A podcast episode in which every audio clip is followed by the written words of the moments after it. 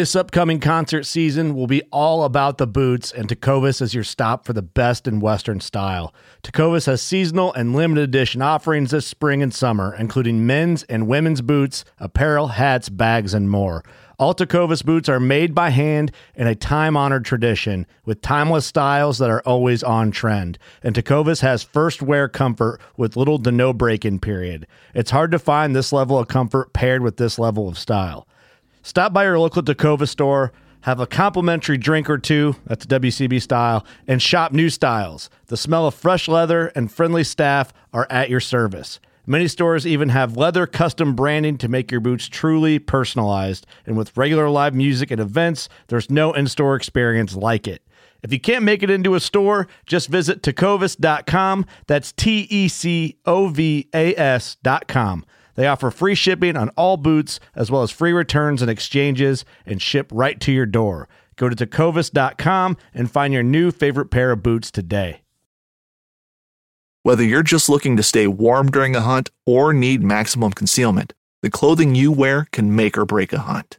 At MidwayUSA.com, we understand hunting clothing has come a long way with more meticulously crafted camo patterns, advanced scent control technologies, and weatherproof options to withstand the elements. Hunters have to wait until their favorite season, but shouldn't wait on gear, which is why Midway USA offers super fast shipping. When you're ready for your next system, log on to midwayusa.com. I told the doctor I broke my leg in two places. He told me to quit going to those places. Henny Youngman. And this doctor threw out all kinds of diagnoses, and we were like, that just seems crazy. And she got the MRI, and she had a fracture, a tear, a bursitis, and a meniscus injury. Like everything in her knee was injured. And all she had done was that she could think of was like jump off the last rung of a bunk bed. It just landed just right and just obliterated her knee. But most people wouldn't even be able to put pressure on that. But she was just lightly limping. The the reality of this is a pretty bad injury sunk in.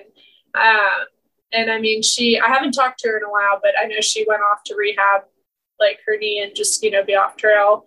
And I think her prognosis is pretty good without surgery, but just that many things being wrong.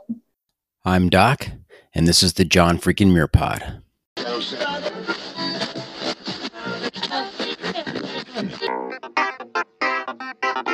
Welcome to the John Freakin' Muir Pod. Lace up those boots and sling on the pack for a romp through trails, short and long. With your host and Renaissance man, Doc, it's time to embrace the suck.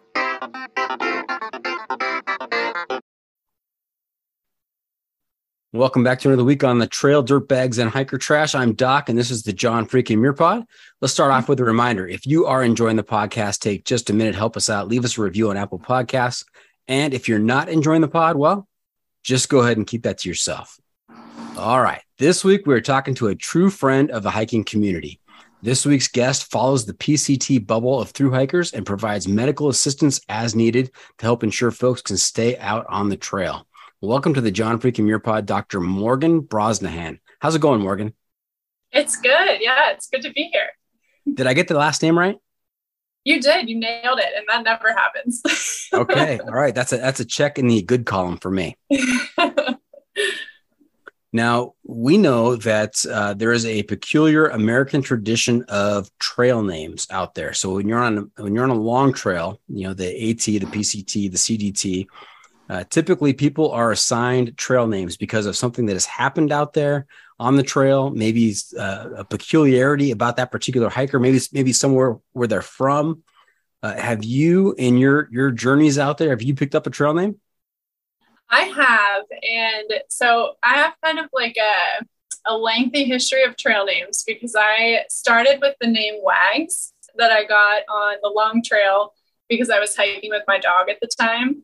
Um, but then I've since learned that apparently I can't pronounce wags efficiently enough. And so people would almost always say, oh, wax.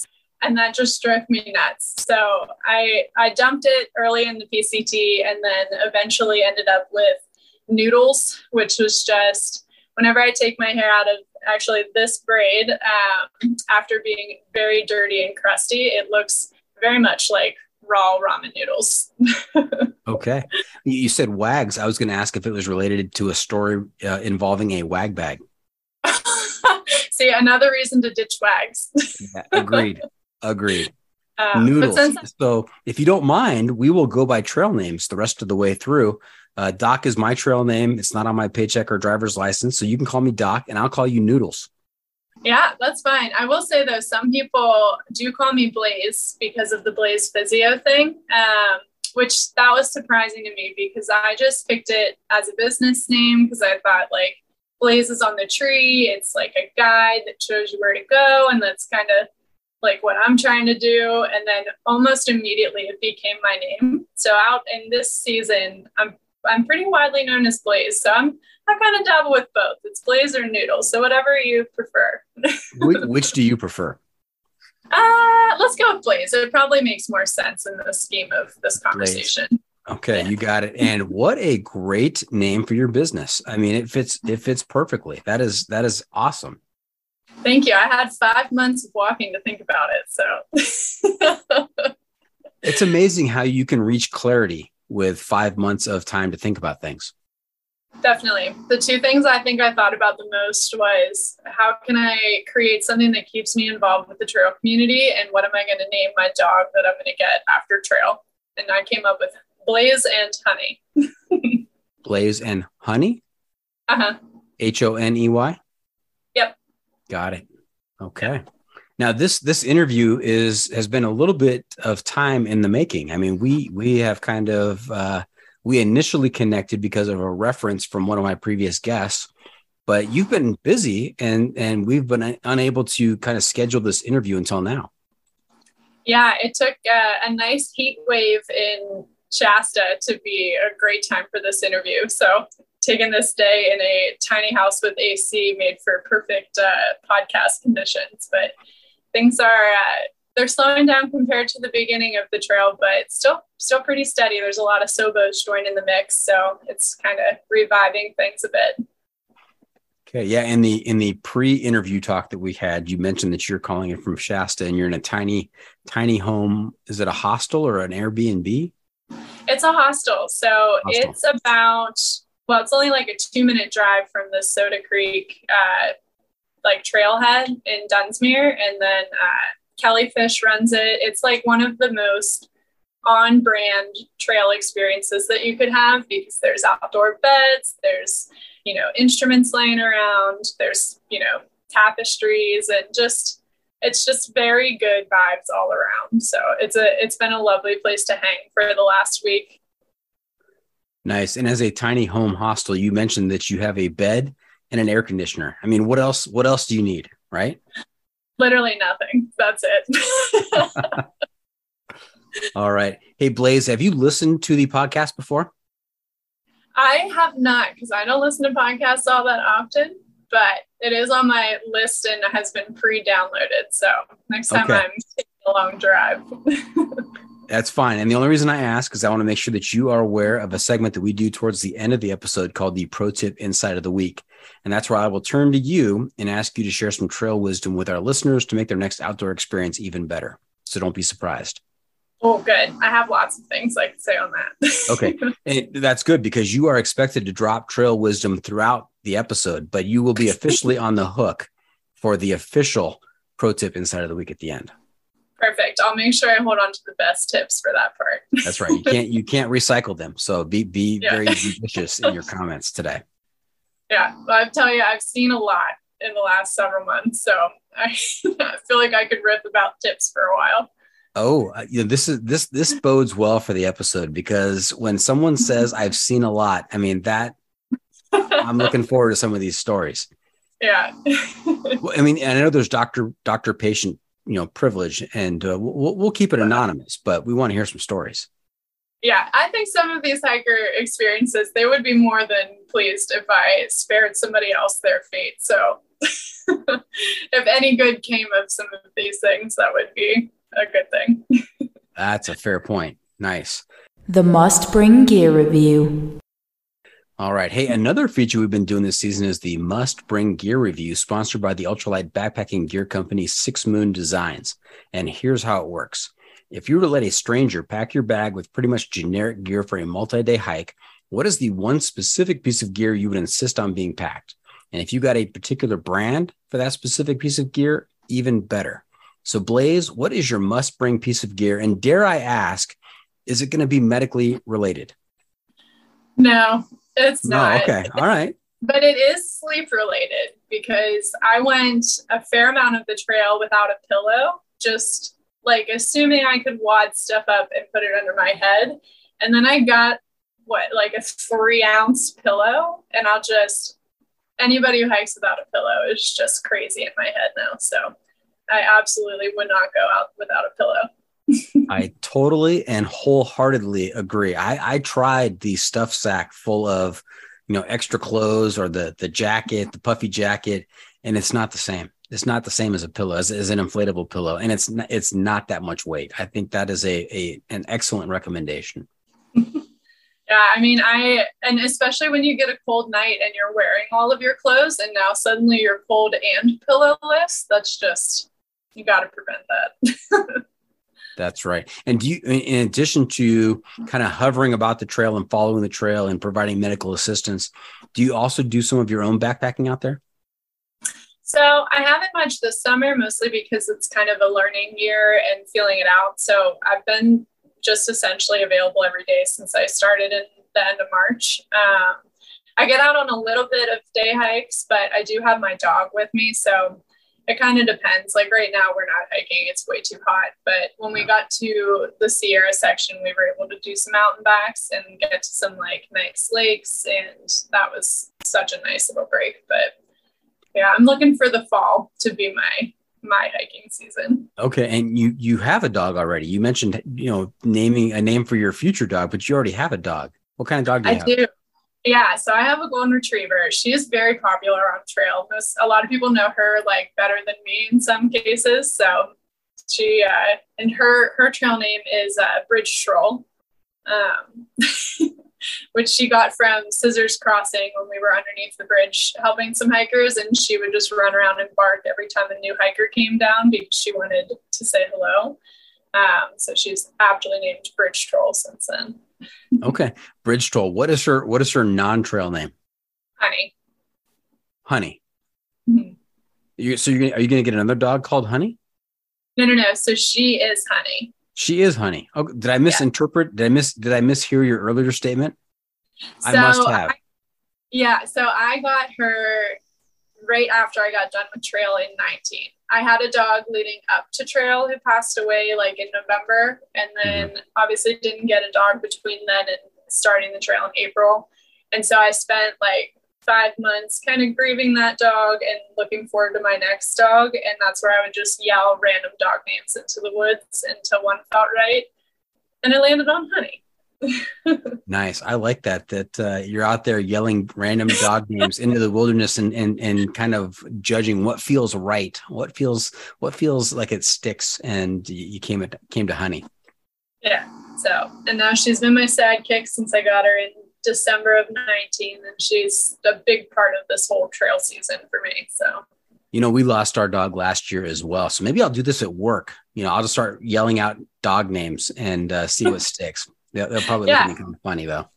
I mean, you could add a segment to the podcast, like what dog name are you tossing up right now, and then see how Oh, feel.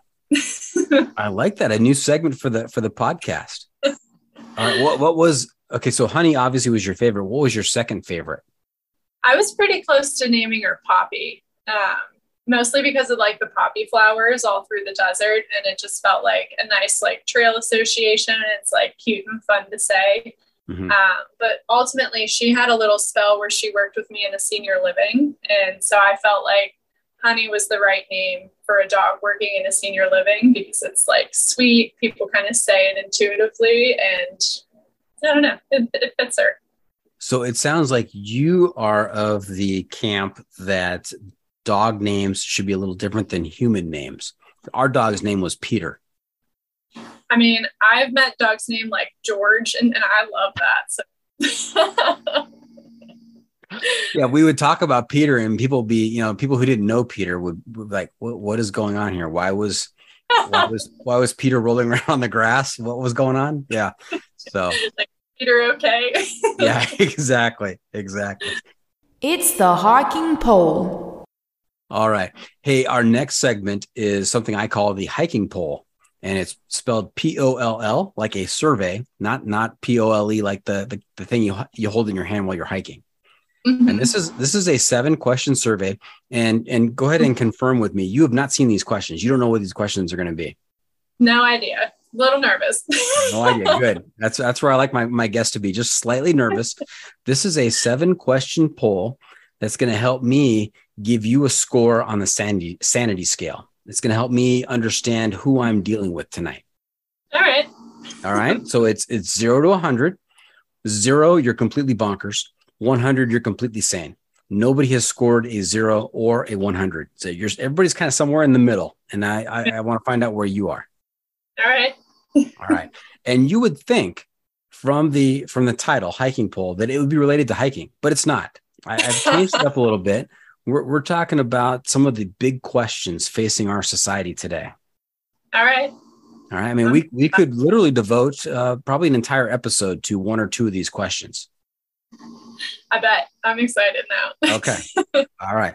Now, before before we start down this path, if someone were to ask you, or if I were to ask one of your friends, how would you score Blaze on a, a, a scale of one to one to a hundred in terms of her level of sanity? What what would be the typical response? Do you think? I mean, I live in a van, so that knocks off some sanity. Um, I'm gonna go with so like is a hundred most sane or least sane? Most most sane. Most sane. I feel like I'm in like a 50, somewhere in the middle. Oh wow, you're you're right smack dab in the middle. That means you have you have some days where you you're pretty coherent, and you have other days where like, holy cow, what's going on? yeah, I'm just enough chaos to probably keep it interesting in my life. So Okay. All right. You know, I always told my son to to look out and and find a girl that was just a little bit crazy because it, it just keeps keeps life interesting. it's And true. like like you did, right, Dad? And you know, my, my my wife at that that point would give me a give me a slug in the arm. So all right, here we go. Question number one, hiking pole. Do you sleep with your socks on? And I'm not talking about hiking, I'm just talking about in regular life. Oh, Sometimes. there's, a, there's there is a lot of deliberation here. If You you're, if you're listening to this and you're not watching this on YouTube, she looked up into the sky or, or to the ceiling and was she's considering this uh, pretty hard here. You know, I wouldn't say I do it on purpose, but it does sometimes happen if I'm just tired and it's cold. Because remember, being camping and being in a van are both non climate controlled situations and also borderline a little bit dirty. So I don't know. I feel like I've, it, it could go either way. As a rule, no, but it happens. Okay. All right. Now, just to be clear, there there are no right or wrong answers. This is completely uh, uh, subjective, based on my opinion, and and, and whether how how far away you you veer you veer away from my opinion on the matter. But you know, I like explanation. If you have a good explanation for it, I mean that that, that counts in your favor. Okay, good. Okay. Second question. This is one of those really big ones. You ready? Mhm. Does pineapple belong on pizza? Absolutely, it does. Okay. That, that is a great answer. No point deduction there. You're spot on. That's correct. It does. Now, when you get pineapple on your pizza, what else do you get with your pineapple? Do you go the standard pineapple and ham or Canadian bacon? That would be good. I feel like you could also have like chicken or mushrooms and spinach. All of those are acceptable. I don't really Okay. like peppers, so I think it, peppers would be normal, but I'm not into peppers. So Okay. Yeah. We, we had uh, recently, we had uh, pineapple, ham, and jalapenos, and that was really good. But you don't sound like you're, you're uh, into the spice. I'm not into the spice. No. Okay. All right. Next question. Question number three. Do you roll your toilet paper over or under? Well, I would say over, although I don't have a toilet paper holder in the van. So this isn't something I deliberately do very often. Okay. you don't sound like you have a very strong opinion one way or the other. No, no. If it was either way, it would still come off the roll. So I feel like it's fine. It's fine. Okay. You know, I've had some people on on the podcast who, you know, it has to come over. And they're they're so dead set on that that, you know, the follow-up question is if you're at a friend's house and you're sitting on the throne and it's going under, what do you do? And you know, some people will say, "Well, I just live with it. I mean, it's their house." And others say that you know they fix the situation for them. They they they they flip it. See, I saw once that there is a bit of a conspiracy that toilet paper companies want you to put it over because you'll use more toilet paper. So really, you should go under so you don't use more toilet paper. And that I think has conflicted me on the matter ever since. Wow, I love a good conspiracy theory. Why why is it why is it that you'd use more if it comes over rather than under? Gravity. It just would pull off better. You get a better leverage. You think there's more spin afterwards?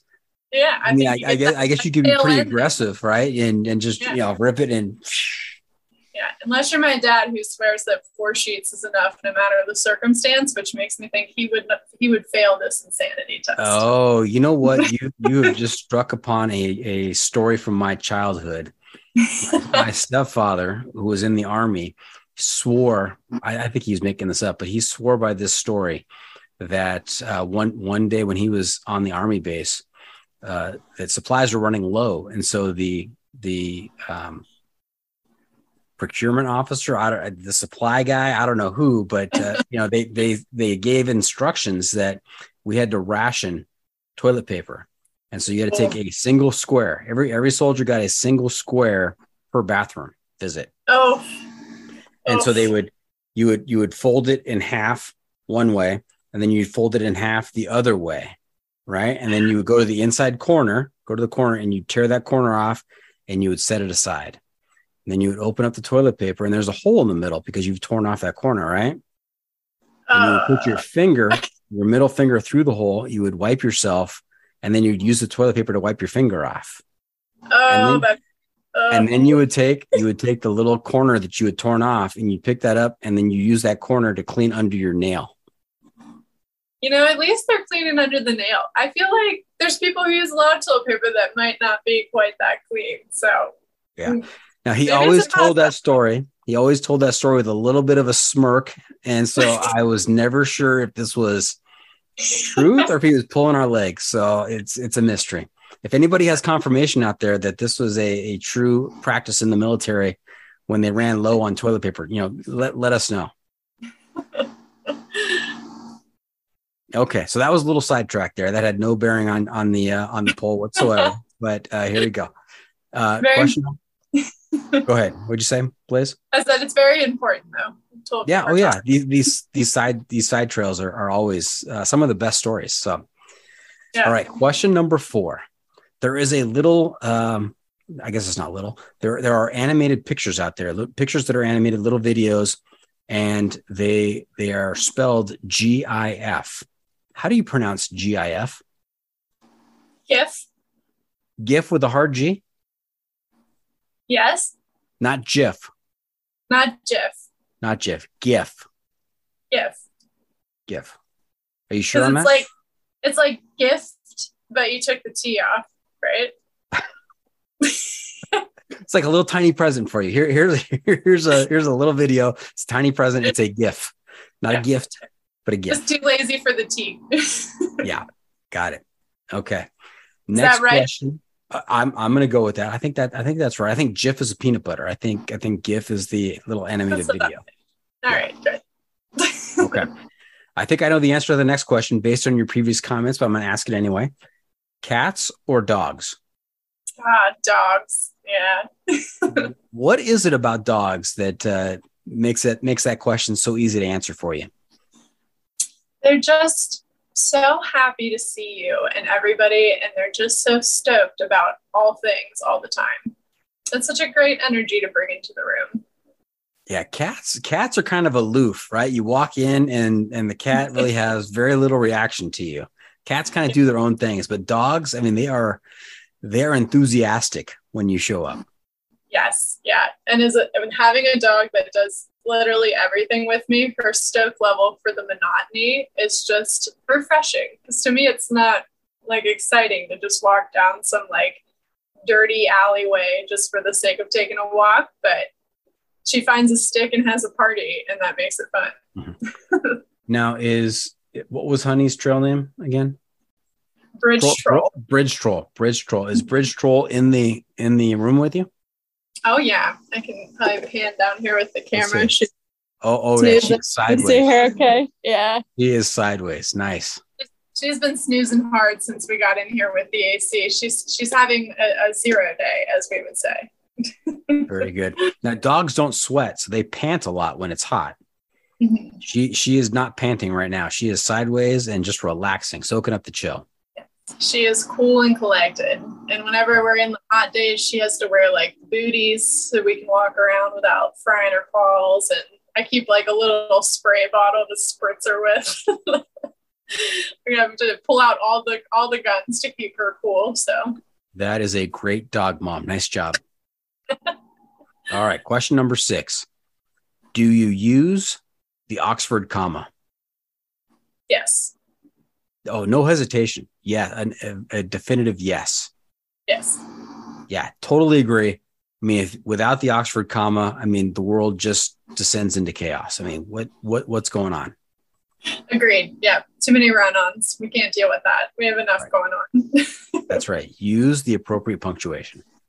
Yes. All right. Question number seven. You're doing well so far. Only only a few uh, only a few deductions. You you're doing okay. doing just fine. Is a hot dog a sandwich? I mean, maybe unpopular opinion. I think hot dogs are gross. So I don't know if I qualify them as anything, but I'm going to go with yes. It, it's in bread. So it's a sandwich. Okay. So the definition of sandwich is meat between some bread? I think anything between two pieces of bread is a sandwich. Okay, like a cheese sandwich, grilled cheese sandwich. Yeah. Yeah. I mean, one time on trail, I put stuffing, like cold soaked stuffing, in a wrap, and I qualified that as just a bread sandwich. So. a, a, a, bread sandwich. Okay. Yeah. It's kind of redundant, isn't it? It is a little bit, but it was all I had left. And actually, it's surprisingly very good. So, not saying I would go do it again, but you might, you might try it. In that moment, it worked. All right. Hey, let me do some quick math here to, to arrive at your sanity score. Uh, so you have to carry the three. We're going to divide by pi. Got to multiply that by root five. And then in your honor, Dr. Brosnihan, we need to adjust for the blood pressure of someone suffering from extreme dehydration. And I arrive at a score of 78. Hey, I'll take it that, that's much higher than the 50 I was, I was you know from your your earlier prediction i was expecting some some rather bizarre answers but you you did pretty well. Yeah yeah. This these are the normalcy things for me. Okay. I, I, guess there's there's probably some questions out there that had i asked you uh, you may you may have gone a little bit lower on the scale. So we just haven't come upon those yet. Yeah. You got the right ones. Okay well, just just be advised that your score can lower throughout the episode depending on how this goes. So amazing. okay. All right. Hey, let's let's back up a little bit before we get too far down the trail. Let's let's hear about where you grew up, uh, what kinds of sports and hobbies you were involved in, and how did you get involved in the through hiking cult? Because I mean, if you're a doctor out there, kind of following the bubble of through hikers, I mean that you're pretty involved in trail life, and so I, I, we would love to hear the story of how Blaze got started? Sure. So I'm from Maryland. Um, and I went to high school all through Maryland, and I just did like the normal, like small rural town sports. Like I played basketball, soccer, track, tennis, all the things. Um, pretty big into basketball. I went to a small college and played um, all through, and then I went to grad school in Pittsburgh um, at Chatham, and that's where I got my PT degree. Um, and then while I was in grad school, uh, I got my first dog, Tucker, and Tucker and I did a lot of hiking, and that sort of started pulling me into like the outdoor world a lot more, um, and just needing a break from like the the rigorous nature of PT school. So it was like a great like way to reset between like big exams and stuff like that. Um, so I got into like some low key backpacking, um, started having friends that backpacked. So that made for like bigger trips. Um, and then I, because I grew up in Maryland, I always knew about the AT and I kind of had it like in the back of my mind is like, that sounds cool. It sounds like something I'd want to explore. Um, and then going down the rabbit hole through hiking, I came across the PCT and I thought that seemed way cooler than the AT in terms of like terrain and like love the West Coast as a whole. So decided to make that. I did the well, I did the long trail, so I gave the East Coast a solid effort and did the long trail first, uh, which I did love. It was a great like intro to longer distance backpacking, but I did fall more times on the three weeks I was on the long trail than the five months I was on the PCT. So I'm still giving big points to the West Coast for not having so many rocks, roots, and slippery things.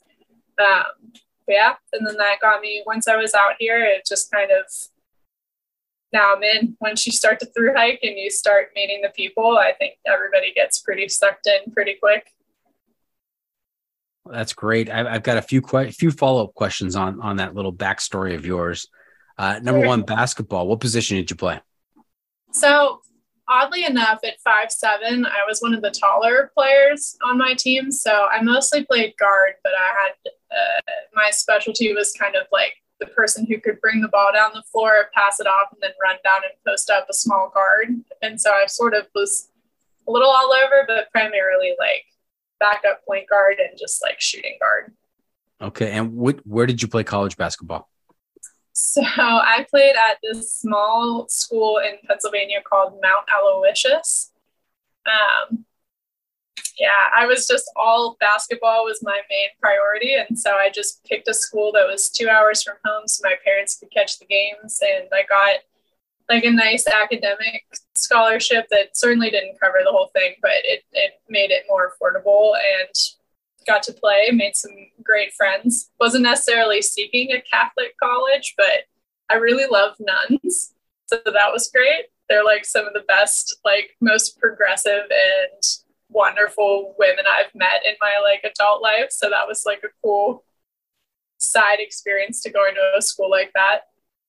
You know, when I woke up this morning and I was thinking about this interview, some of the words that I thought I, I didn't think I would hear this this evening is that you know I really love nuns. I mean that that's just that's great.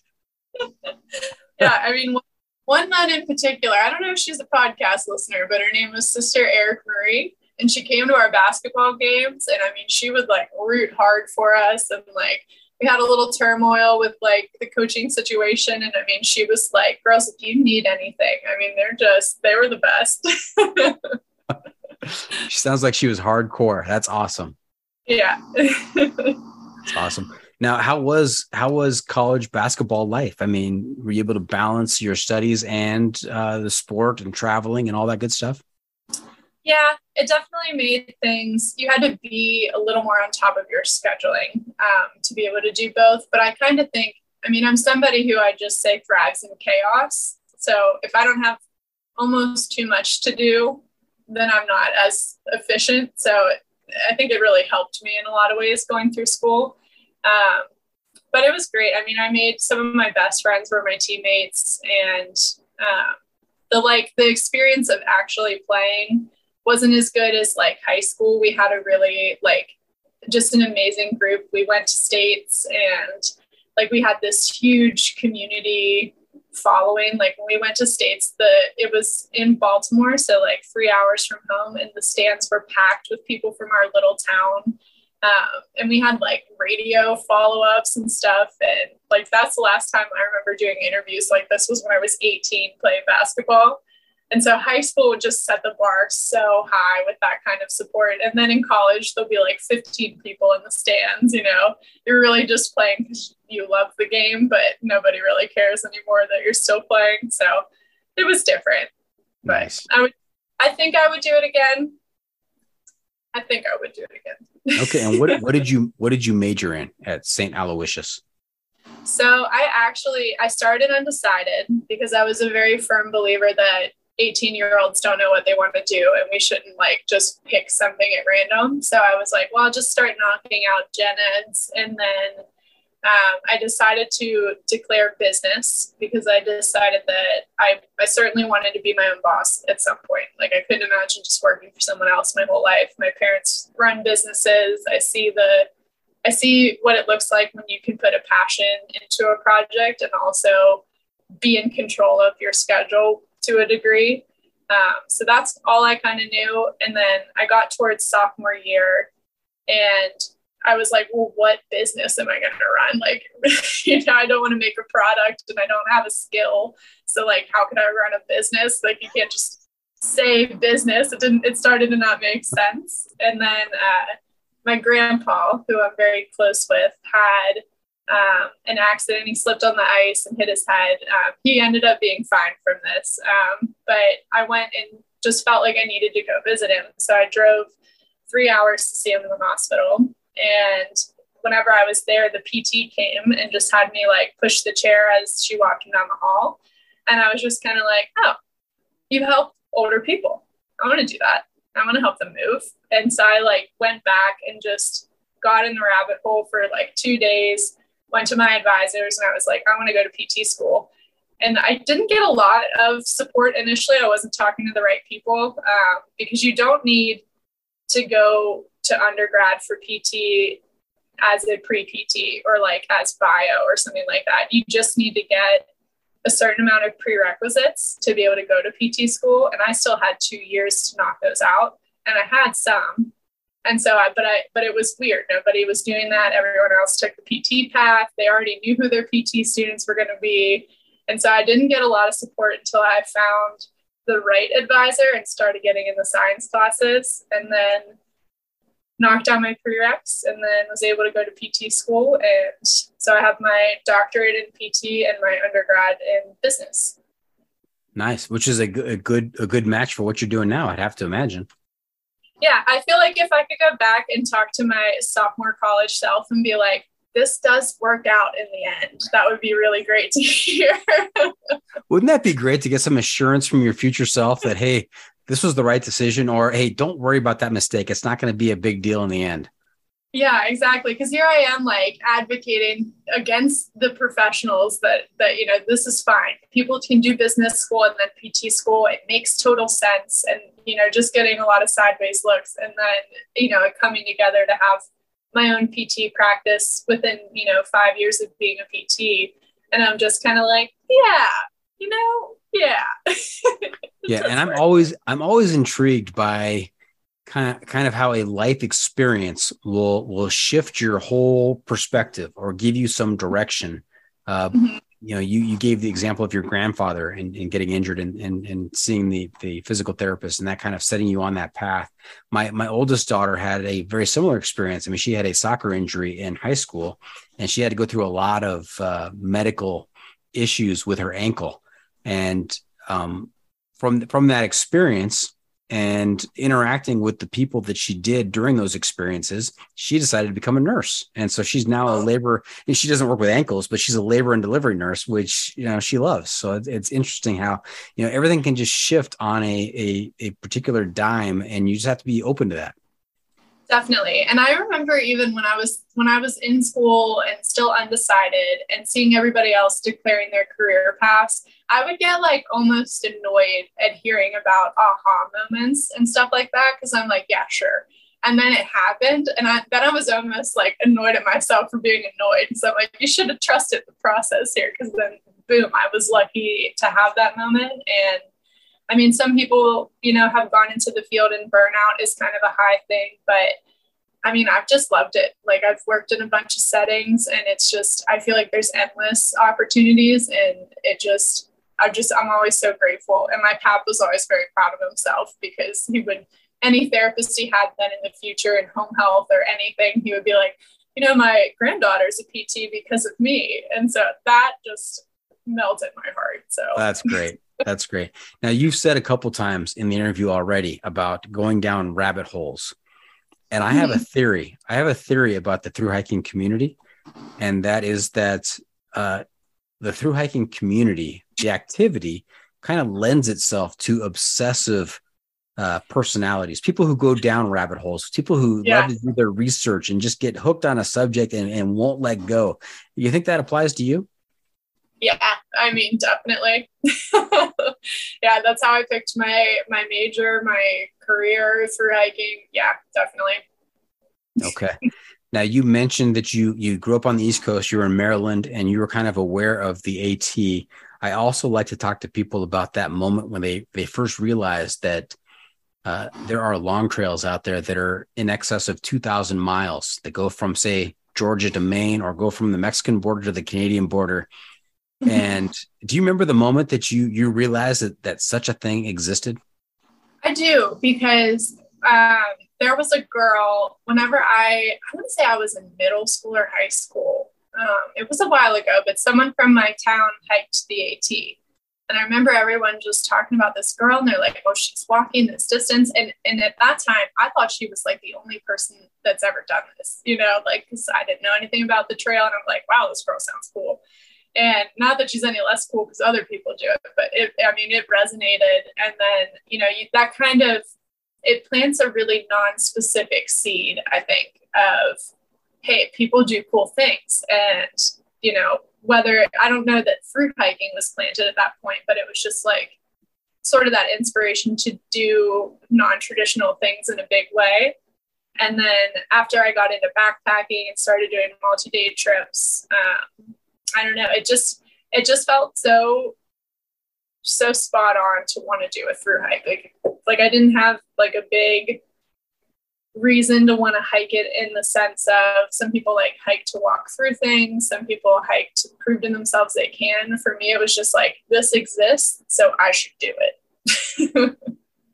Nice. And I love that concept of planting a seed because I've talked to so many people who they've they've heard about something and it just kind of germinated in their in their mind for years. And finally they found themselves, you know, heading down that path and doing it. And it's just uh it's very powerful to hear about a concept like that and and it burrows into you and kind of gets under your skin and then you finally have to do something about it. Yeah. And I mean, people talk a lot about the wild effect, like reading the book Wild and the movie.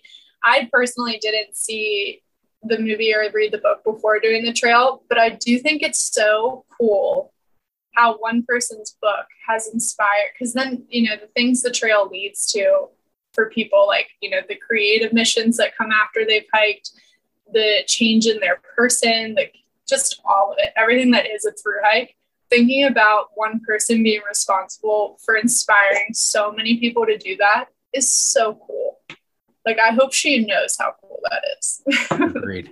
Agreed. Now you you did mention that um, the PCT or out west seem to have less rocks, and you're appreciative of that. But I, I can I can attest to the fact that there are rocks on the PCT and in the Sierras on on the JMT because I think I've kicked every single one of them. So yeah. there are rocks, but they're not wet. They're not like as wet, at least. Because on the long trail, I would take a step and like you, you knew some steps were questionable, right? Like you're looking at this muddy, slippery rock and you're like, okay, I'm going to be really delicate with my footing. But then you would take what you would think is a sure step and then just you, you'd be on your butt so fast. And so it's like, maybe those rocks just betrayed me a little bit more than the the West Coast rocks, but I'm still kind of holding a grudge. now, Blaze, I'm always on the lookout during the episode for the title of the episode, and I think we may have just stumbled, pun intended, stumbled across it. Uh, some steps are questionable. I think that applies to hikes as well Yeah. as as well as life decisions. yeah, I like that. Some steps are questionable. Dash. Yeah. Morgan, Blaze, Brosnihan. Perfect. I like that. Yeah, Perfect. Okay. that feels like actually a good mantra for just all of through hiking in life. Yes. Now, when you're not out supporting hikers on the trail, what, what are you doing to pay the bills? Do you have a regular practice set up somewhere or how does that work? So this is the first year that I've done Blaze Physio. So it's still my off season will be my first off season.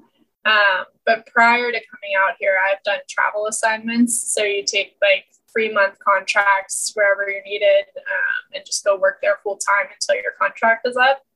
Um, this off season, I'm I'm tentatively planning to go back to Maryland to my family's house, visit with my little nephews, take take my oldest nephew on his first backpacking trip, which I'm very much looking forward to. And um, I pick up work whenever I go home for any amount of time at the hospital. Um, they kind of always need help in like a small town setting. So, um, and I got a new van. Um, so I'll be the primary purpose of going home is to sell my current van and build out the new one. So I'm going to allot like three months for that um, you know, pick up at the hospital a little bit. And then there will still be some hikers on trail whenever I go. So hopefully I'll still get some telehealth calls from anybody who needs it. Um, and then after the van's built, I'm going to go to Florida and take a little contract there before heading out to Campo. I'm like not a big fan of snow, so I'm just chasing good weather in the winter essentially. Um, but my hope that my hope is that this is my only off season and that by next year I'll have enough um, off season work helping people get prepared for trail, overcome injuries that might be in their way before they even get out there, um, start making some like help yourself programs and um, just doing a little bit of mobile therapy kind of in different communities um, as I go. So that's the long term off season plan. But this year, the big focus is building my van. Got it. That's fantastic. Hey, we're going to take a quick break. When we come back, we're going to hear a little bit more from Blaze about van life. About uh, sounds like you were on the PCT. Have you done the PCT? Yes. Okay, we'll yeah. talk about her PCT hike. We'll talk about the long trail, and we're going to hear some stories from some of the uh, the hikers she's worked with. So stay tuned for that. We'll be right back.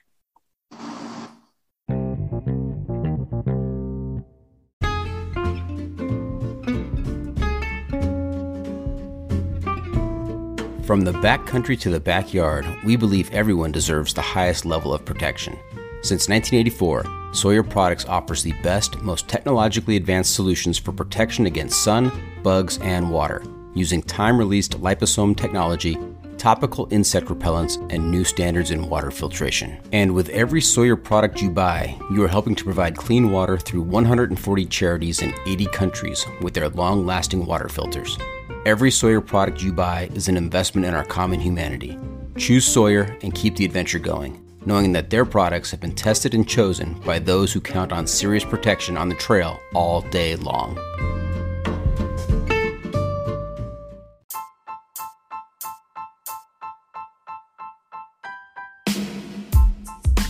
Six Moon Designs has been innovating ultralight backpacking gear for the past 20 years. With a wide range of products ranging from ultralight shelters to backpacks and accessories like their extensive line of trekking umbrellas, Six Moon Designs is sure to have a great piece of gear for your needs. With the company philosophy being that gear should aid one's experience, not define it, Six Moon Designs thinks the more time people spend outside the natural world, the better off this world will be. And remember, go wild, live young. Want to make a podcast? Spotify's got a platform that lets you make one super easily, then distribute it everywhere and even earn money, all in one place for free. It's called Spotify for Podcasters, and here's how it works. Spotify for Podcasters lets you record and edit podcasts right from your phone or computer. So no matter what your setup is like, you can start creating today. Then you can distribute your pod- podcast to Spotify and everywhere else podcasts are heard. Video podcasts are also available on Spotify. With Spotify for podcasters, you can earn money in a variety of ways, including ads and podcast subscriptions. And best of all, it's totally free with no catch. Since I discovered Spotify for podcasters, I feel like my creativity has raised to another level. I highly recommend you give it a try. Download the Spotify for Podcasters app or go to www.spotify.com backslash podcasters to get started.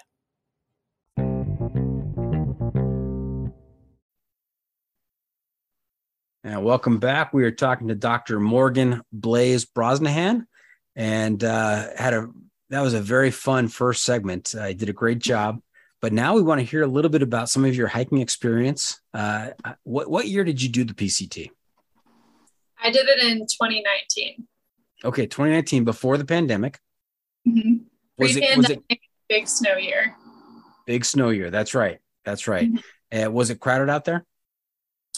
You know, in the desert section, it definitely was. Um, there were there were spots where it was like, oh, I don't think I'm going to pee without an audience. Um, but after because it was such a high snow year, there was a ton of flipping, um, and we were part of the people who flipped. We we deemed ourselves no snowbows, um, so basically whatever to avoid the like need for an ice axe. And once the the flipping and the logistics started to get kind of complicated for a lot of people, the numbers went down pretty significantly.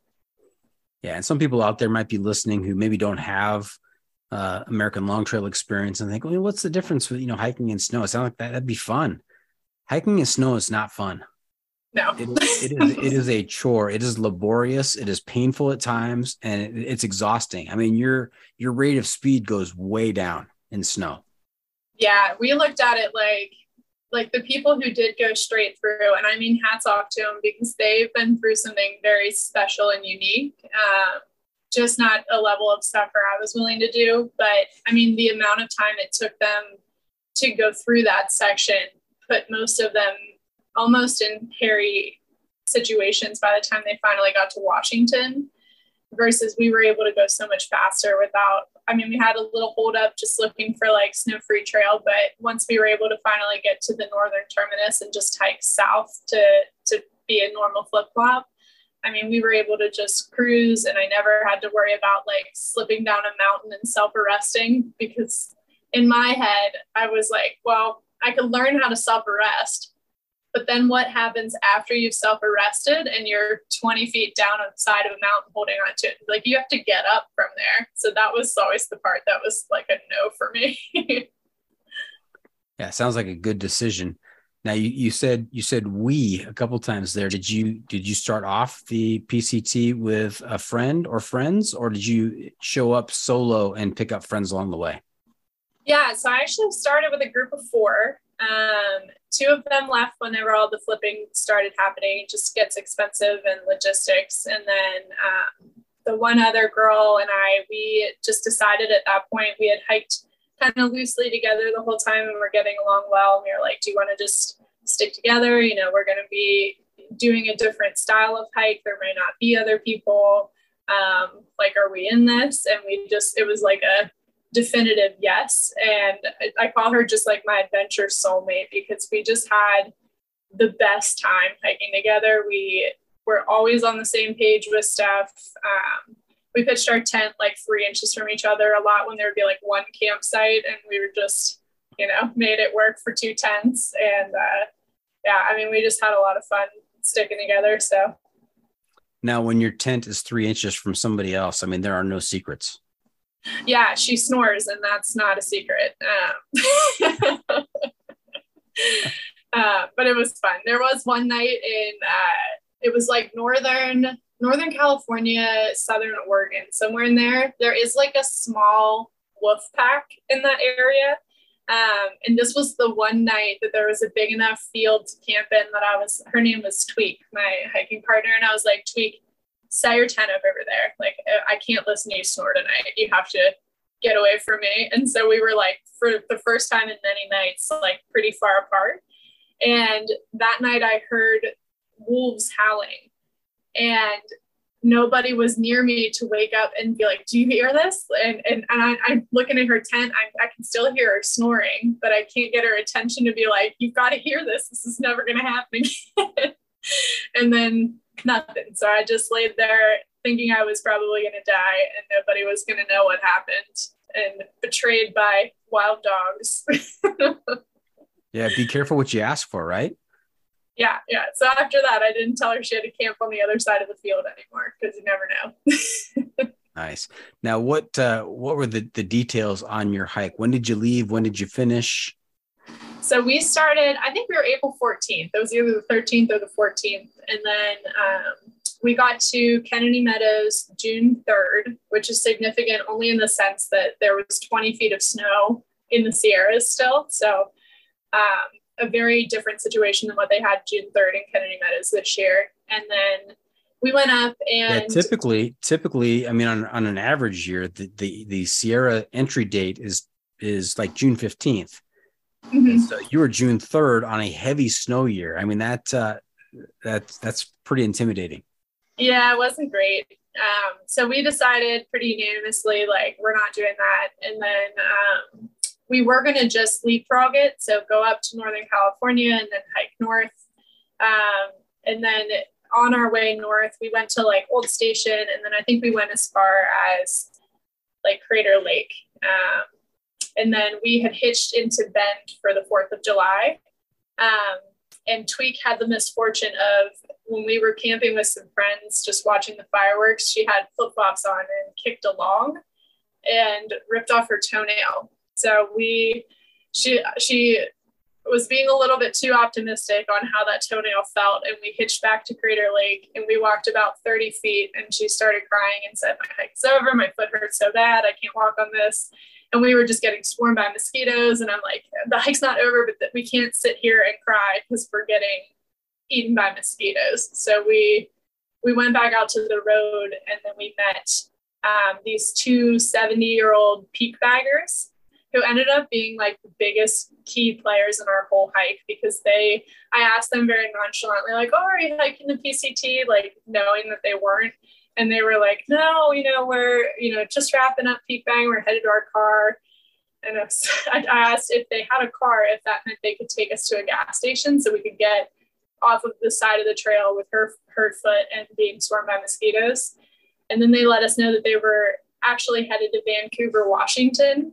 And so we just took that as a sign that now being July, it was time to just go to the northern terminus and just do a normal flip flop and hike south. Um, and so they hosted us for like three days. Um, their dad was 99 and, or no, he was 104 when we met him. He had summited Mount St. Helens at 99. So just like the coolest family of hikers that are doing something not even remotely like through hiking, but so cool in its own right with all the peak bagging lists. And then then we from there got a ride to the terminus in July. And then we were able to hike straight south and we finished around like September 26th. Um, so it was like convoluted, but in in so many of the best ways. Because I can't imagine not meeting those people because they were so significant, and we just knew them for like four days, and they weren't normal trail angels. They just they were just there and helped us. What, what a magical interaction that was. Right? Ah, so good. Now, what, what did your family and, and your pap in particular, what, what did they think of you doing the PCT? They think you're off My- your rocker or were they, were they supportive My pap or both? was of the, the depression generation, so he couldn't understand not working. Um, that did that just didn't bode well for him. He was just like, "What do you mean you're not working for five months?" And I'm like, "I mean, yeah, I get that." And then he, uh, but I would call him sometimes while walking, and he would kind of understand it. And I showed him my photos when I was done. And the biggest thing I remember is he told me to to suck on a pebble if my mouth was dry and I didn't have enough water because that's what he did in the military. Um, so a bunch of us were like popping rocks in our mouth because of my pap. And then uh, my parents, they, uh, my mom actually watched a lot of Dixie's videos. Um, I'm sure you've heard of Dixie, the, Yeah. the super popular YouTuber, um, which I thought was great because it just it helped her understand trail culture and what exactly we were doing. So, you know, thanks to Dixie for for putting those together because my mom really benefited. But yeah, they were just there was one point in the hike where, you know, things got a little sideways and, and it would have made sense to quit. And my dad was like, You can't quit, you've got this. When my mom was like, Oh, baby, come home, you know. so, but they overall are just supportive and wonderful with all my random endeavors. That's great. Now you have to tell us, did the, did the sucking on the pebble, did it work? It does work. Um, yeah, I find the right pebble though. It's got to be like smooth and not too porous. not too dirty, you know. you don't want to put it like a skipping stone in your mouth. Yeah, yeah, not quite that big. Yeah, got it. got it.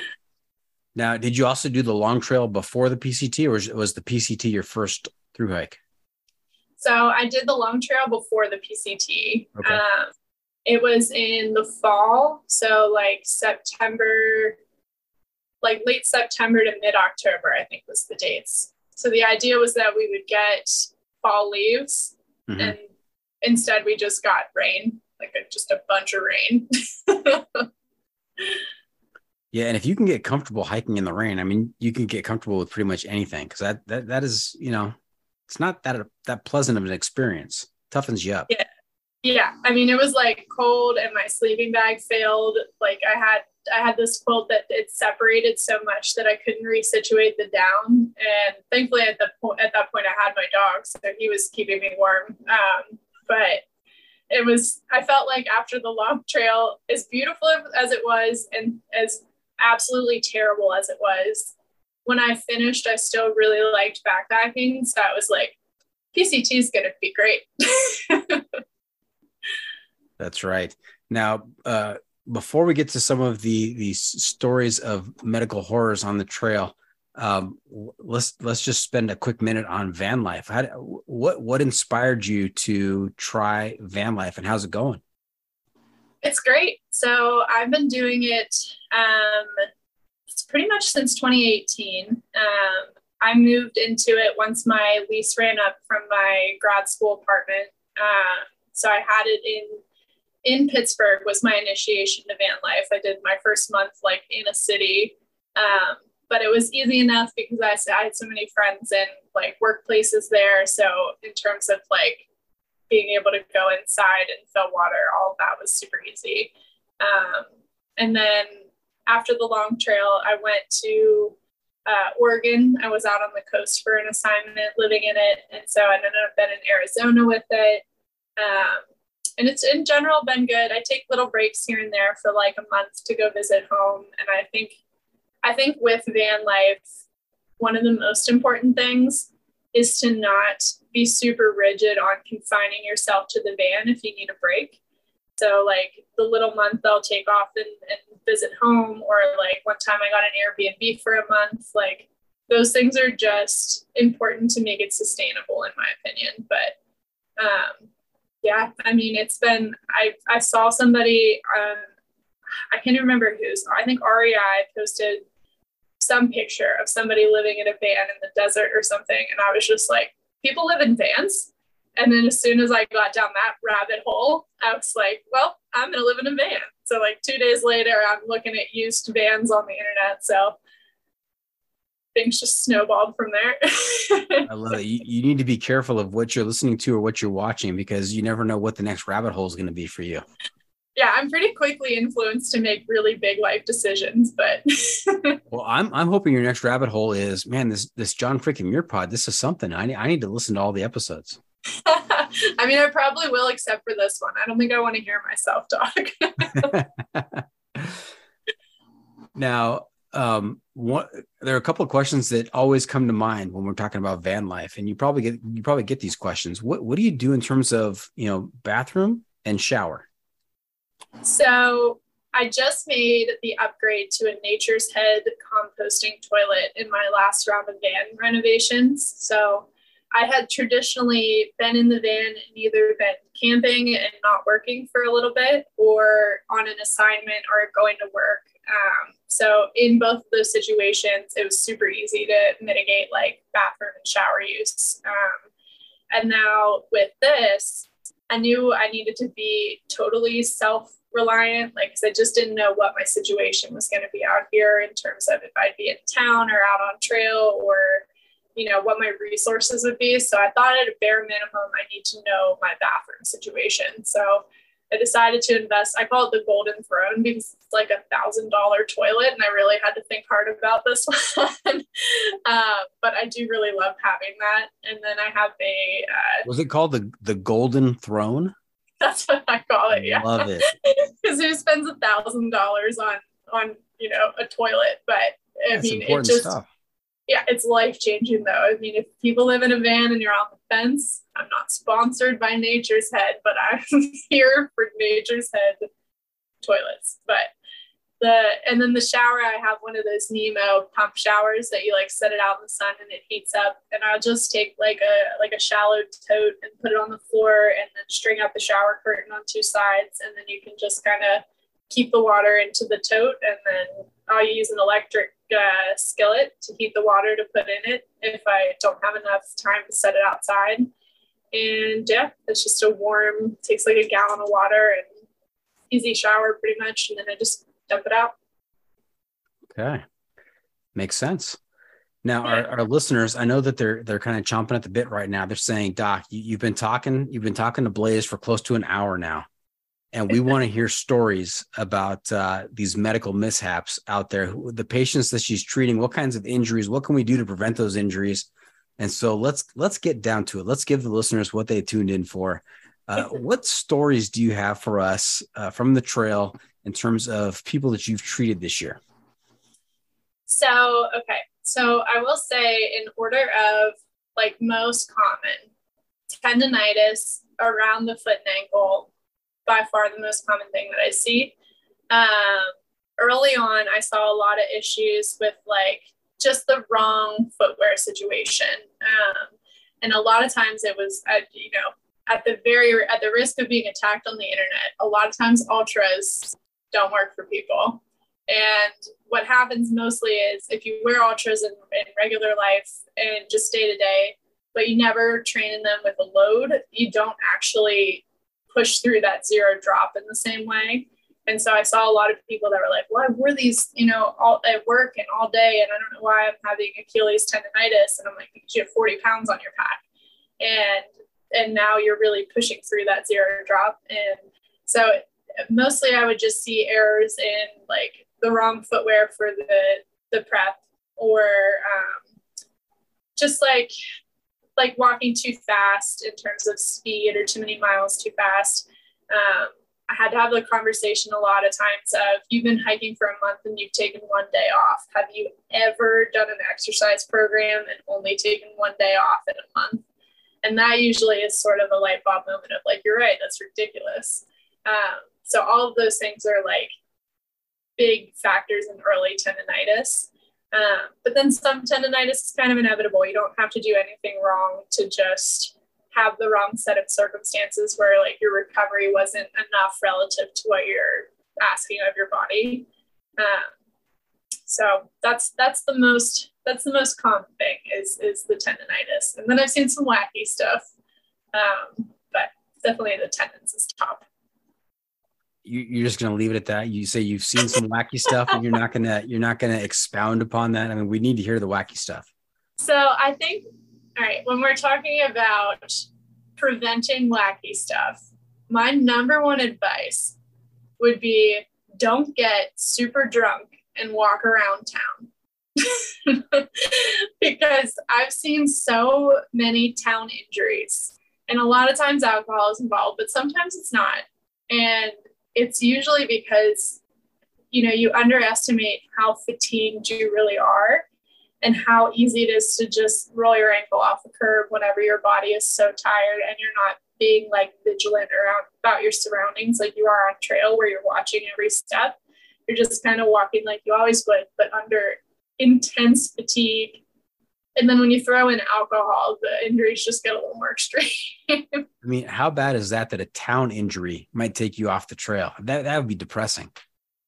I'm going to say half of the injuries I've seen that have taken people off trail have been in town.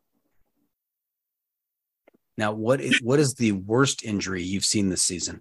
Um, I would say the worst I saw and and I just think that this woman is just the toughest person ever because her it was the most covert knee injury. Um, she was having trouble walking on it, um, and we were looking at it. It wasn't swollen. Um, she didn't.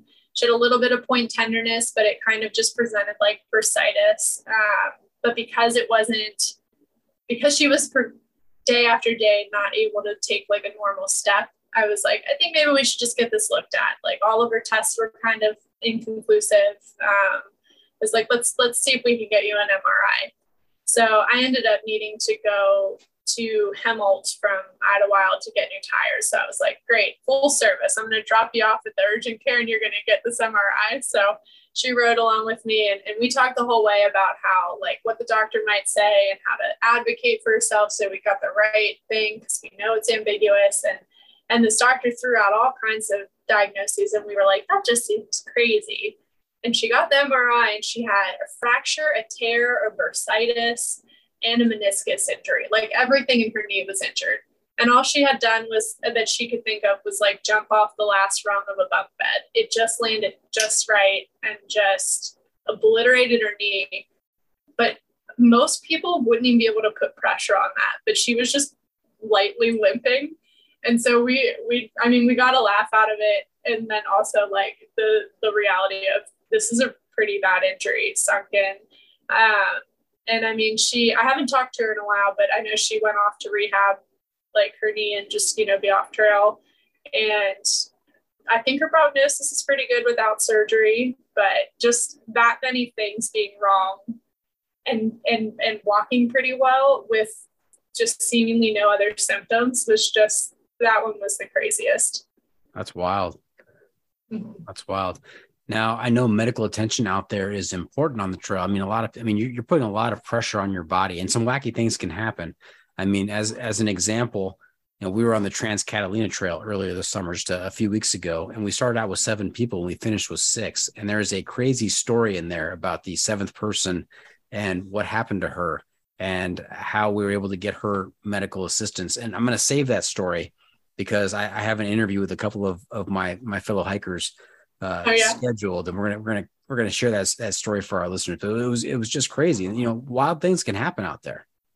They can, and I mean, I've heard of some other injuries. So some of some of the the more intense things that happen to people aren't people who are coming to me. Like if you visibly break your ankle, um, you might call me in a few weeks to see if it's reasonable to rehab and get back out on trail. But in the moment, you're going right to the hospital. And for the, I've only had a couple people that, you know, they've reached out and, you know, immediate red flags to me where I'm like, no, this is not a rehabable injury. You need to go get checked with imaging and like, this is not good. so I've only had that a couple times. So I think some of what you would think I might see in terms of crazy injuries, people have a little more common sense in terms of this is bad, bad. And so they go to the hospital as they should. yeah. Bear attack, intestines falling out. That's not something you can rehab. You got to get to the hospital on that. Yeah, yeah. If a bear takes out your intestines, please don't call me. Um, but I will say I have picked up on quite a few infections, which makes me really worried that um, because you know this wasn't a, a, thing in prior years. And like what were people just getting infections and not doing anything about it before? Because i've probably caught no less than 15 infections that hikers did not realize they had and or weren't going to really do anything about but needed like oral antibiotics and attention because infections can really quickly escalate to being life threatening and so and especially under these conditions you know we're dirty sweaty going through you know unknown waters and just you know every bacteria that could be in your wound is going to so that has been one of my biggest PSAs to people is like, if it's red hot and swollen and questionable, don't even debate it. Just go get antibiotics eh, because most doctors are going to say, yeah, absolutely, we're treating this, even if it's like a borderline or mild case. But you just you just don't mess with infections. Now that almost sounds like a pro tip, but you said it before the pro tip, so I mean you've got to come up with something else. That, that's not your pro. tip. You're right. I might have given away one of my better pro tips. I'll have to go mm. into the mm. archive now I have to ask. I mean, how do you go from being a long trail hiker, a PCT through hiker, to saying, you know what, I'm going to follow the hiking bubble and provide some some needed medical assistance? What when when did that light bulb go off for you? So it was kind of a gradual process, and I think I just I had the right pieces in play because I had finished PT school and then got the idea for van life and then decided to do travel therapy. So it was like steps that started to lead me in this direction. And then once I was on the PC team, I, well, first I didn't lead conversations with, I'm a PT and I can help with injuries because that would have just been all I did. So I would, you know, and, and people don't actually talk about what they do in real life on trail all that much. So it wasn't like I had to bury that information. I just didn't have to like start out and forthcomingly be like, just so everyone knows, I'm, I'm a PT because I'm not here to work. And but while I was at um, Hiker Heaven, is what stands out the first time. There was a hiker who had shin splints. They were really getting her down. She was having trouble treating them.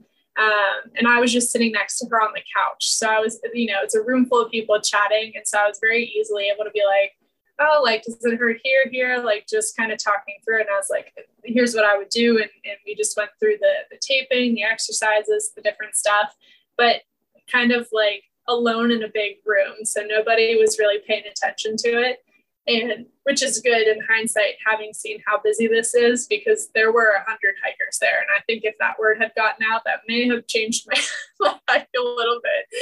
Um, but then i just kind of hiked on like that. And it would be like more intimate groups or people i knew better if i heard them or or even my hiking partner had a few things pop up.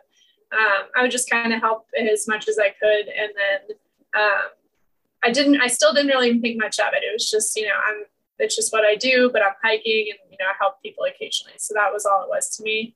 And then as I got towards the end of the trail, I ran into that same girl that had the shin splints and I hadn't seen her since.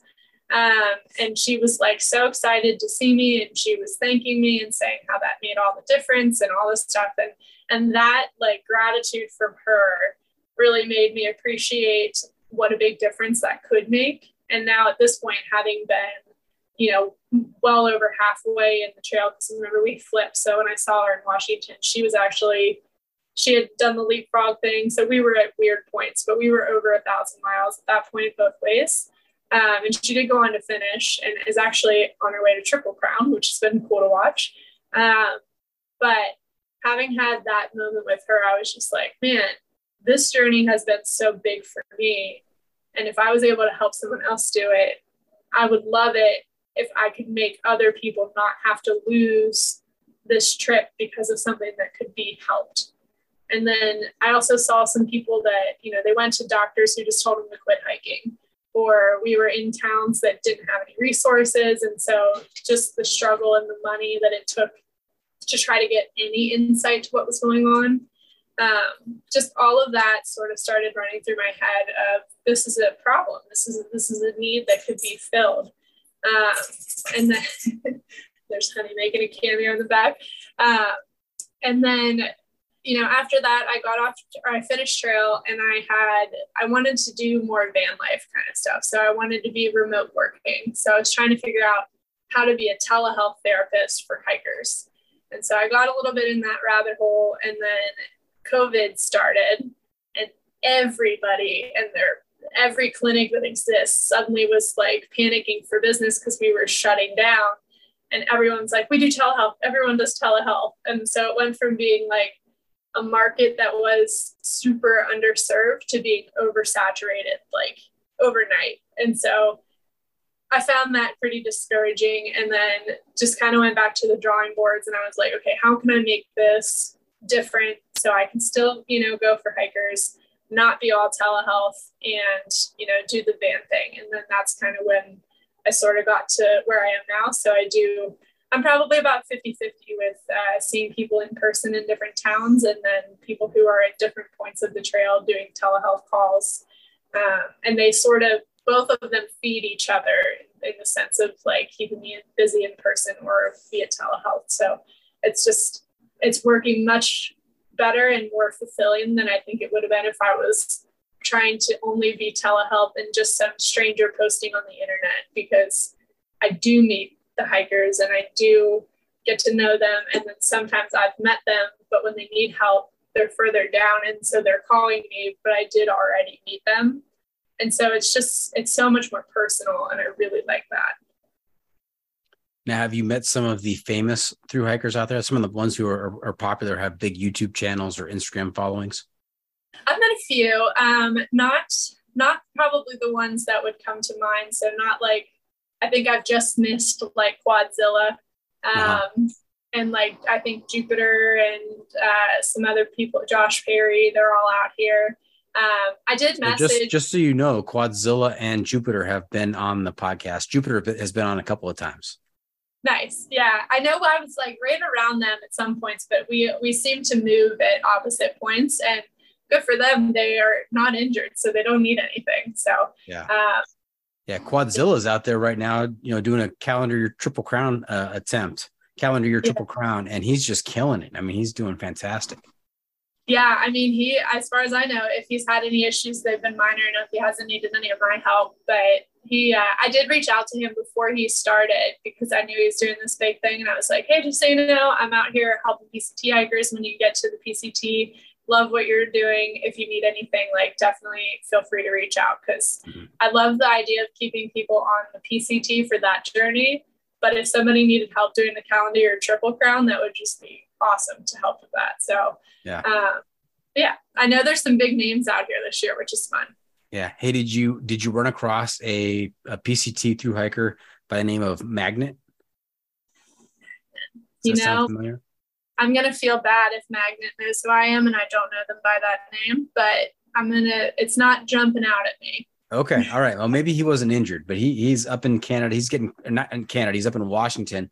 He's getting close to finishing. So uh, uh he was probably a, part of that early start group then. The, yeah. The people who were very early March, I have not met in person. Yeah, they were in the Sierras early, which was fine this year because there wasn't a whole lot of snow. But uh, he, it was a lifelong dream of his to do the PCT, and he he quit his job and said, "I'm doing it," and he he's having a blast out there. So good for him. Love it. I do know one of the other guests that you've had, um, Sierra. She's yes. also lived and, and traveled a bunch. Yeah. I, yeah, her uh, episode, her episode as we're as we are recording this on uh, July 28th, her episode comes out in two days. And oh, nice. Of course, she she is the the owner, the the host of the How to Poop in the Woods uh, website. So Oh, that's amazing. I didn't even know that about her. Oh yeah, so yeah. Her episode she's hilarious. So Yeah. Yeah, I've I've met her a few times, so I've had a lot of fun getting to know her and her trail fam, which is that's that's another kind of unique experience I get to have is I see people more than once just in the towns. And so and then sometimes I get to almost help everybody in a trail fam. And so I'll I'll get to a new town um, like Shasta, for instance, I didn't go to Shasta whenever I hiked. We just went to Dunsmuir. And so, you know, I'm going into Shasta for the very first time, even though it's a trail town and, you know, looking around, finding my way. And I felt like I knew every hiker in town. And there were some of my favorite trail fams here the first day I got in. You know, it's just, it's it's so lovely to be accepted in the hiking community like a hiker, but without being a hiker. And like I'll I'll see them and we'll end up being like, well, have you had lunch? And we just all go get lunch, like just that kind of thing. And and so getting to know these little teeny bubbles within the bubble has been such an honor. I know exactly what you're talking about, probably on a little bit smaller scale, because I I have the same feeling that you know just talking to these people and being accepted by them and and interacting with them. You know, I think I said off air that it feels like I have friends all over the world uh, from the interviews that I've done, and just uh, you know having repeat customers like Jupiter or or Ginger Balls or uh, Ivy Tat. I mean, uh, it's just really fun reconnecting with those folks.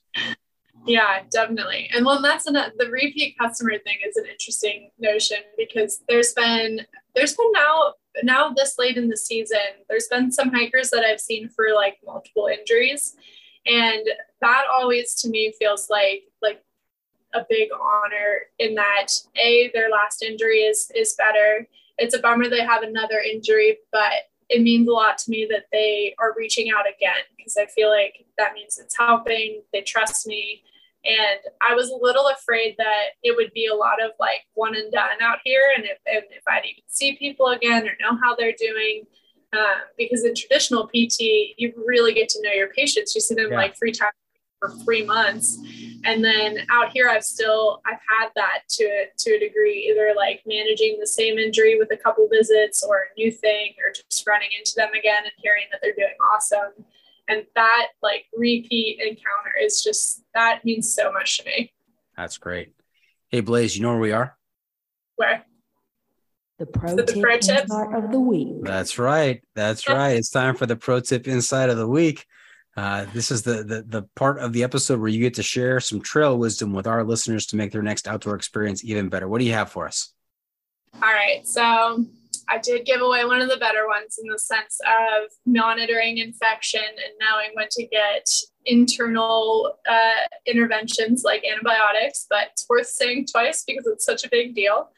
Um, and then the other thing, one of the easiest things that anybody can do to reduce injury risk immediately is to just take smaller steps. And it sounds so silly, but and we don't have studies on through hikers because I think myself and probably a small handful of other people are probably the only people that would even be interested in studying this very niche population. Um, but we but people study runners, right? So we have so much information about runners. And one of the things with running, and I can't remember the percentage off the top of my head, but I know it's well over 50%, is if you shorten your stride with running, you reduce your injuries by over 50% of running related injuries. And so it just totally stands to reason that doing the same thing while hiking with a heavy pack and hiking at faster speeds, just shortening your steps, it reduces that impact. It, it anterior tib tendonitis in the shin is the most common injury that I see. And that's from the foot slapping motion of when your heel lands and your foot goes down, especially downhill. And shortening your stride can take off the load on that tendon substantially. So it's just one of the easiest, easiest and most universally accepted ways to reduce injuries. Fantastic piece of uh, trail wisdom there. Great pro tip. Take it from her. She's a doctor. All right. So there you have it. That's it. This episode is just about in the books. I hope our listeners enjoyed our time with Blaze. want to thank her for joining us this week. Blaze, how can our listeners keep up with you on social media and where can they find updates on your latest adventures? So social media, you can find me mostly on Instagram as Blaze Physio. Um, I also have a Facebook page called Blaze Physio. It's mostly the same posts on both. Um, and lots of honey content. Uh, I usually mask my educational tips with a cute picture of my dog. So you can look forward for that. And uh, I have a website. It's blazephysio.com. So it's like and, it's like a spoonful of honey with the with the medical advice. That's uh, that's great. That's perfect. Yeah, I had a spell where I was just raging about infections to everyone, and so I would post like infected blister pics, and then I would have to intermittently put in a picture of honey like with her tongue out and be like sorry about the like no warning blister pick here's honey. Now let's get back to infections. Yeah you definitely have to put a, an advisory warning on the on the the blister picture yeah so i always joke that honey is the absolute backbone of this business so she's the marketing team and this just the whole business plan so my instagram has some physio tips but lots of honey pictures Nice. Well, remember to check out the pod on social media as well. We're on Facebook, YouTube, Instagram, Twitter, and TikTok. You have a TikTok account, Blaze? You know, I have the username, but I haven't made the inaugural TikTok. I, it'll happen, but I'm not there. All right, I'm, I'm going to subscribe. So put pressure on you to, to, to release something there. I'll have one follower. okay.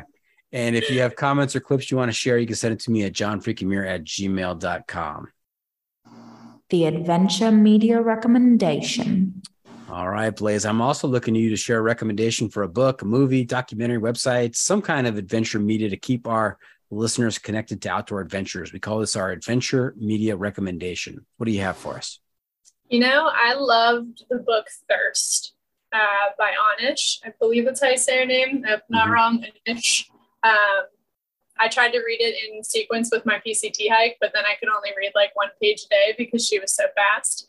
Um, but just a really, really good trail book. It seems to me that if she was so fast and you were slower than her, that you'd have to read. Uh, oh, I would think you'd have to read more per day, but maybe maybe I'm thinking of it backwards. Well, like one page was like 70 miles of trail. Okay. So eventually the book was just too good and I just read it. you, could, you couldn't you couldn't measure it out that way. You had to. You yeah, had I didn't want to carry it quite that long. Faster either, rate. Got it. Okay, we'll have to check that one out. What have we not asked you? Okay. And before we wrap things up, I've got just one more segment for you called What Have I Not Asked You That You're Dying to Tell Us About? What do we what did we miss today in this episode? you know, I don't know that we missed anything. I feel like we went down almost all of my main rabbit holes. Um, yeah. I mean, I could give you some like cheesy inspirational line about try to make a creative life for yourself because the risk is well worth the reward. Because when I started this, it was I, I had saved enough money and decided that if I didn't make a dollar and I only helped one person, it would be fine. And then it's just been way more than I could have ever anticipated. So it's worth the leap. Yeah, you know what? I am I am kind of um, impressed with the way that you have been open to life's suggestions. I mean, there were there were a series of events that took place, and the dominoes kind of fell, and you were receptive to that, and it led you down this path to what you're doing today. I mean, um, that that's that's listening to the universe when it's talking to you. Yeah, that's a good uh, a good perspective. I like that. okay, well, hey, that's a wrap from the John Freaking Muir Studio. Any shout outs to friends and family, Blaze? Uh, I want to shout out my hiking partner from the PCT, uh, Tweak. I don't know if she'll listen to this, but I'll probably make her. So give her a little shout out for being my adventure soulmate. Okay, now do you know a tweak and a twerk, or did am I am confused? I do know a tweak and a twerk. Yeah, a tweak and a twerk. Oh, a twerk. Okay, good, good. I, I just want to make sure I didn't miss that one. Okay yeah, yeah. Twerk does the the hiker trash Vogue, and he also took my website photos, um, which was the first time I saw this kind of come to life when we were, you know, doing those photos with some of my PCT friends up on Mount Lemmon in Tucson, and uh, that was my moment of, I can picture this. This feels real, and so shout out to Twerk as well for that. you know, maybe the name of this episode is not. uh what was that? Some some steps are questionable. Maybe maybe the title of this episode is tweaking and twerking with Blaze on the PCT. I don't know. I'll have to, I'll have to toy around with that. Yeah, I like both. okay. Well, hey, thank you for tuning in. Always remember the trail is the trail. It doesn't care if you want to go downhill. It doesn't care if it's almost dark and you're looking for a campsite. It doesn't even care if your infection is raging and Blaze is nowhere in sight. The trail is the trail. Embrace the suck.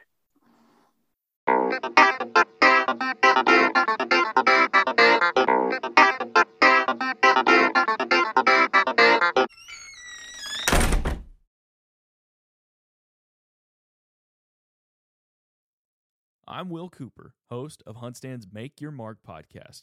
For even more content, be sure to watch the original films from HuntStand Presents on the Waypoint TV channel every Tuesday at 10 p.m. Eastern.